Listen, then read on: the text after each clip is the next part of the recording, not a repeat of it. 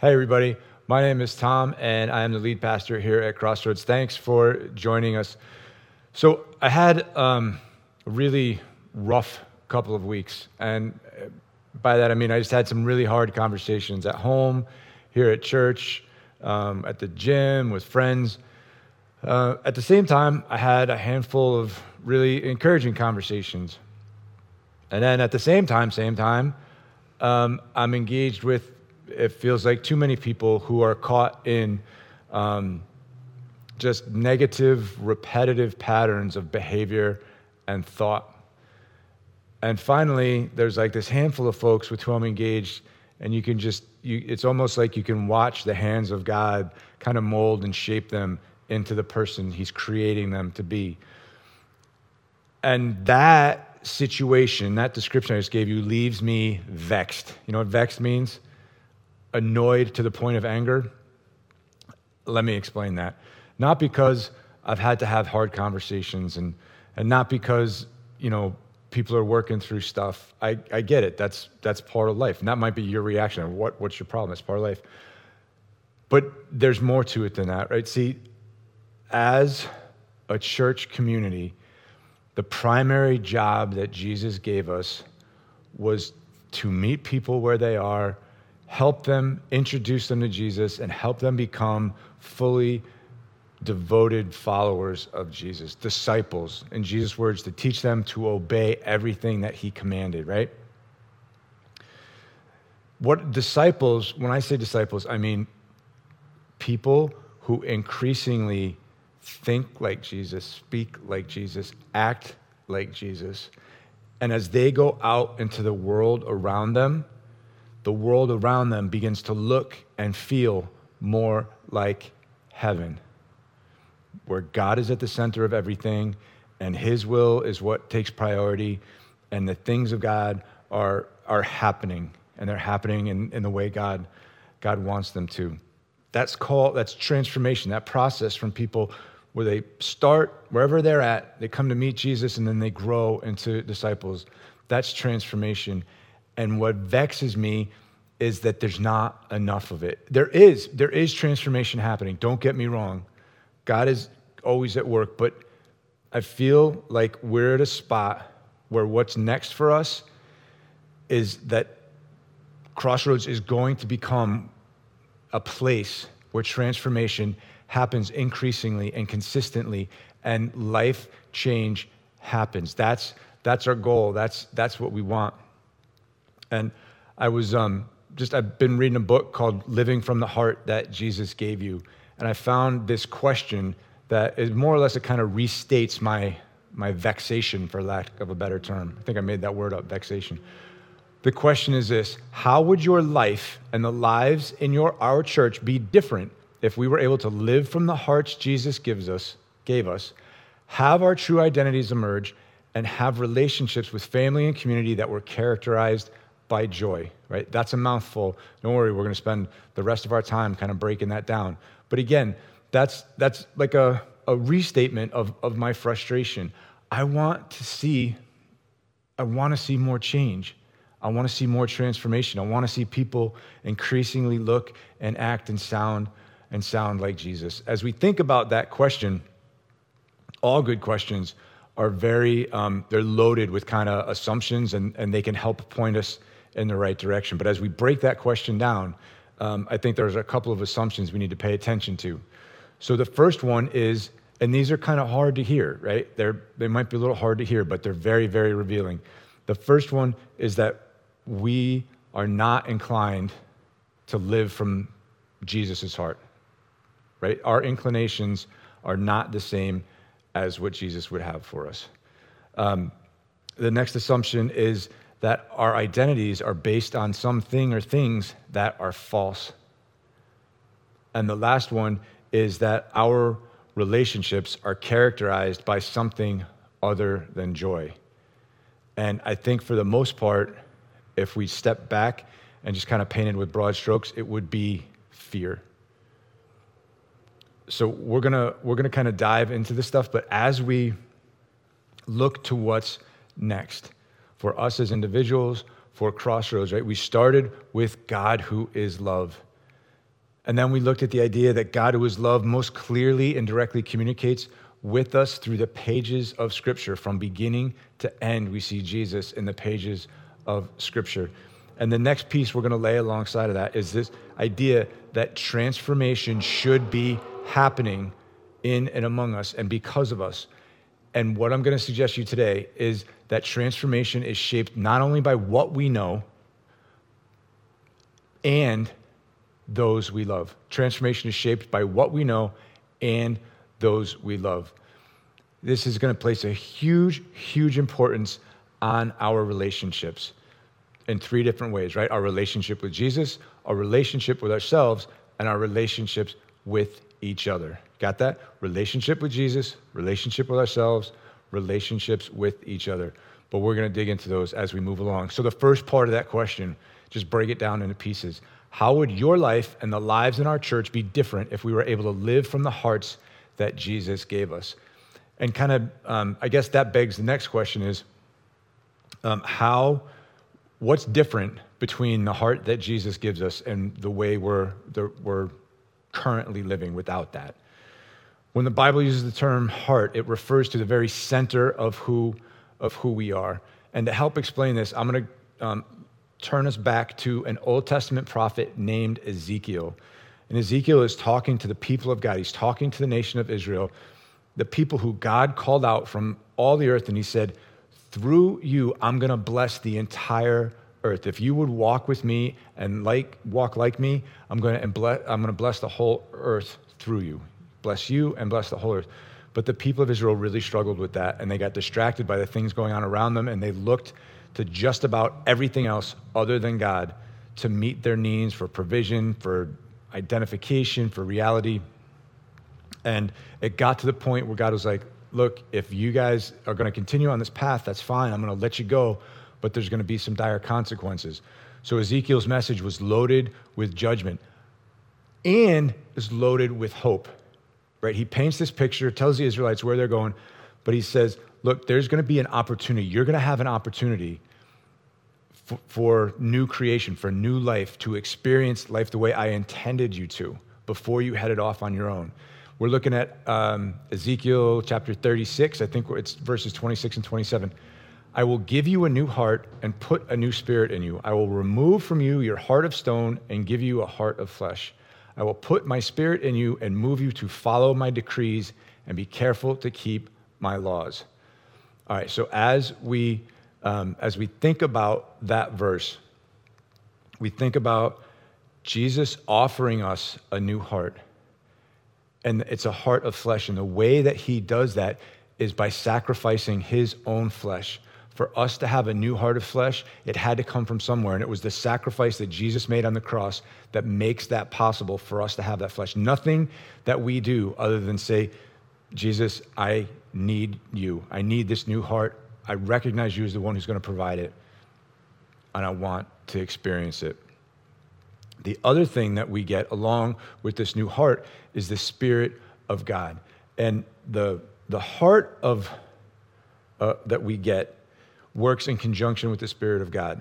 And what's important now is that the heart that we have is of flesh versus stone. So, what does that mean? It's soft, it's pliable, look at the, the think about the differences right a heart of stone would be um, rigid versus pliable a heart of stone uh, metaphorically speaking would be obstinate instead of teachable we have we have this soft teachable heart now we have the spirit of god in us who's going to direct us this new heart that we have it's going to direct us to the things of god we're going to be more apt to move in unison with god we're going to be more apt to follow his decrees and his laws. The heart that Jesus gives us is soft and teachable, it's willing to change and grow. The heart Jesus gives us is soft and teachable, it's willing to change and grow. So we look at that and we think, well, then why don't we see more transformation? Because I think this is where the other two pieces come in if we have that heart, yes, we are with Jesus and we're transformed and we're His for eternity, right? We're, we're changed forever.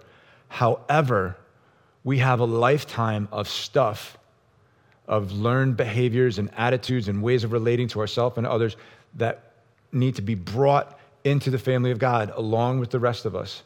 And so that's how we, we begin to look at things like our identities. So, how would your life and the lives in our church be different if our true identities emerged? So, again, the assumption underneath that is that the identities we're living from are false. And by that, uh, I think the authors meant that they're being shaped by things that are false, shaped by um, maybe you had a, a, rough upbringing and the messages you re- received from your parents or your grandparents or your siblings left you feel like just with no sense of self worth. Maybe you had a great upbringing, right? And your parents loved you and they taught you well. But you and me and everybody else, we have grown up in a world that is broken and affected by sin. And so we receive these messages from other places that we're, we're not, we're, we're too dumb or we're too fat or whatever, this, that, the other. Those messages that we receive shape these identities into this falsity that we, that's how we relate to ourselves. Now, take that and you compare it to the identity that we were meant, that is ours to have in Christ. Three things I would point out to you. And I, if you guys have been around for a while, this might feel or sound a little repetitive, but I don't think I can speak to this stuff enough because it is so crucial for each and every one of us to understand who we are as creations of God and as, as, as his children, right? So, three things. Page one of the Bible, we're image bearers of the God of the universe. That means that he created us to rule with him and like him over the earth. We're supposed to look to him for the definition for our definitions of everything good and evil and to walk with him and to live with and like him right? We are his image bearers. And primarily we think of, of his right? God is love. That is supposed to be our our essence. That's supposed to be what shapes us how we think and how we move. Everybody who's ever born is an image bearer of the creator god. Every person who's ever born god created in a unique way. Gifts talents abilities experiences places interactions all unique to you as an individual. That gets combined with you being an image bearer. And then kind of there's this next layer for those of us who choose to follow jesus. We are welcomed into the family of god as adopted children, right? And it's not like we get to interact with God as Father, and it's not cold, distant father figure. It's the God that we get to call daddy, right? Like jump up in his arms, sit in his lap, somebody who will provide for us and take care of us and look after us and speak truth to us about who we really are. We're adopted into his family. That means we have new siblings. The Bible tells us we're co heirs with Christ. That means we have an inheritance from God the Father. You guys, this stuff is so deep and so important for us to understand who we are, how we relate to ourselves. So, God has this perspective on us that no one else in the world has, not our parents, not our spouses, not our, our best friends, because He created you. He had you in mind long before you were born and He created you and He planned out when you were going to be and where you were going to be and how you were going to be. He has this perspective on you that no one else has. And he, that makes Him the only one we should be looking to to shape our identity. Not social media, not our friends, not our parents. He's the one that provides our identity. Our true identity is that of uniquely gifted, image bearing sons and daughters of God. Please let that sink in. There, there are those of you who are watching me right now who I feel like, even just as I'm standing here, we're recording this, that statement is for you. So please take that statement and receive that statement and, and just maybe turn it over, refer to some of the scripture that was on there Genesis 1, Psalm 139, Romans 8. Go back to it because that's who you are.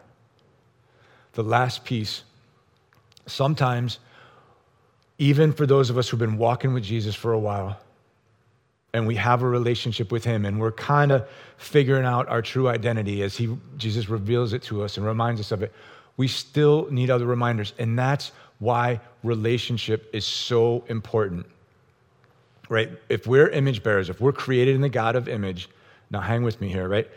God himself has eternally existed in relationship.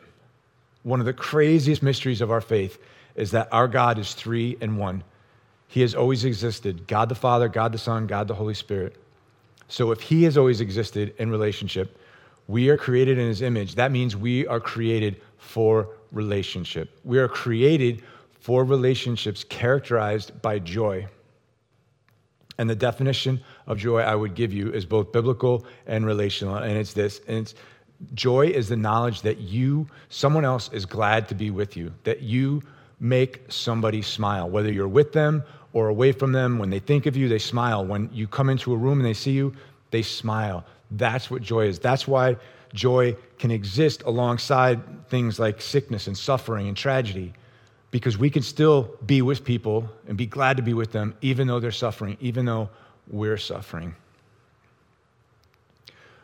Without joy, relationship is actually, I would say, impossible. Right? Because without joy, our mind goes to our basest instincts. What are our basic instincts? Self preservation, right? Fight or flight. We look at God and we, we think not that this is our Heavenly Father who wants to provide for us, who wants to protect us, who wants to define us. We think this is a being that has ultimate power and I either need to battle him or I need to run right? If there's no joy, we look at the people around us and we're like, these are somebody that I have to fight to get what I want to make sure I have enough of what I need, or I should run away from them because it's a fight that I can't win. Joy is crucial for our relationships. um, as we think about, you know, we just spent almost a year in the, in the book of Acts, and Paul is a central figure of the back half of the book of Acts, and that action in the back half of the book of Acts is church planting. Paul plants several churches and he grows to love these people, and his relationships with these people are characterized by joy. In um, 1 Thessalonians 3 9, how, this is Paul talking about the church at, at. How can we thank God enough for you in return for all the joy we have in the presence of our God because of you? Happy to be with God, happy to be with the Thessalonian church. And it wasn't just that everything was roses, right? That's not, Paul wasn't just happy to be with them. Like each one of the churches that Paul planted had their own issues. And we go back to true identity, right? Paul was in a position because these relationships were characterized by joy, where he could, yeah, he could celebrate with them and enjoy the good things, but he could also remind them of who they were created to be. He could remind them of their true identity. That's the importance of relationship. That's the, the, like the other key to transformation, right? What we know. We know that God is love. We know that He clearly communicates uh, to us in the pages of Scripture. But centering ourselves, putting ourselves in a position to be in relationships with people that are characterized by joy, that means that we trust them enough. There's enough joy there for them to be able to remind us of the people that God created us to be when we're acting like somebody else when we're acting like that false identity, when we're acting like we don't know who we are. That's what a relationship characterized by joy is. A relationship characterized by joy rests in the knowledge that someone is glad to be with you near or far, good day or bad. So that's a lot of stuff. Three quick implications of what that means, right? Jesus has a role to play. He has the role to play. He's the one who created us, He's the one who defines us, He's the one who offers us a new heart. He makes the way to a new heart possible through His perfect life, innocent death, triumphant resurrection. Our role is to humbly come before Him and, and acknowledge that need for a new heart and acknowledge His ability to provide that new heart and then do everything we can to orient our lives around Him so that we can have as much access to Him as possible. And as we do that, as we orient our lives around Jesus, we begin to think and speak and act like Him. and we become the people that He created us to be. Not only that, but we're able to point to Him in this positive light that causes the people around us to look and say, wow, I need to know who this is. I need to know who this is. And finally, and I'll end, I'll end with this, and we're gonna, um, we're gonna continue through the rest of the summer to, to sketch out this idea of the importance of relationship in our transformation and the importance, the significance, the, the absolute centrality that Crossroads is a place where transformation happens. Uh, we're going to spend the rest of the summer fleshing that out. But today, I just will leave you with this idea, right? And this is not my wording. Mike Breen um, should be credited with this big enough to dare and small enough to care. And by that, I mean this. In our life, we operate in these different spheres, right? There's a, there's a sphere like this, right? It's a public setting. Numbers wise, you're thinking like 70 plus and there's not really much of a dialogue. Sometimes in this setting, we'll pass the microphone around, but it's more often somebody up here like me talking to somebody like you. The social venue, um, there's a little more interaction. It tends to be super small talk. Hey, weather, sports, yada yada yada. Um, not not a lot of depth, um, but there is an ability within that number to accomplish things that you can't in the smaller numbers. In the personal realm, 5 to 12, um, think, like our community groups, there is another layer of depth there where you can get to know somebody, right? But it's not that just here I am, good, bad, and ugly. And that's what that last sphere is. So these we're, we were created to live in each of these spheres. And the, this last one, this intimate sphere, is that these are the people, these are the relationships where these people are glad to see me on my best day and on my worst day. And these are the people that I trust to remind me of who God created to be me to be, to remind me of my true identity, to remind me of my relationship with Jesus. So, um, my honest appraisal is that Crossroads, I think we do a pretty good job in the public space, the public sphere, and I think we do a pretty good job in the personal sphere. You think about public as our worship gatherings, and personal as our community groups, right? I think where we have room to grow is in social and in intimate. And as we think about that, we got to think about what, it, what is it that the church can do to facilitate growth in all of these spheres? They're all important, right?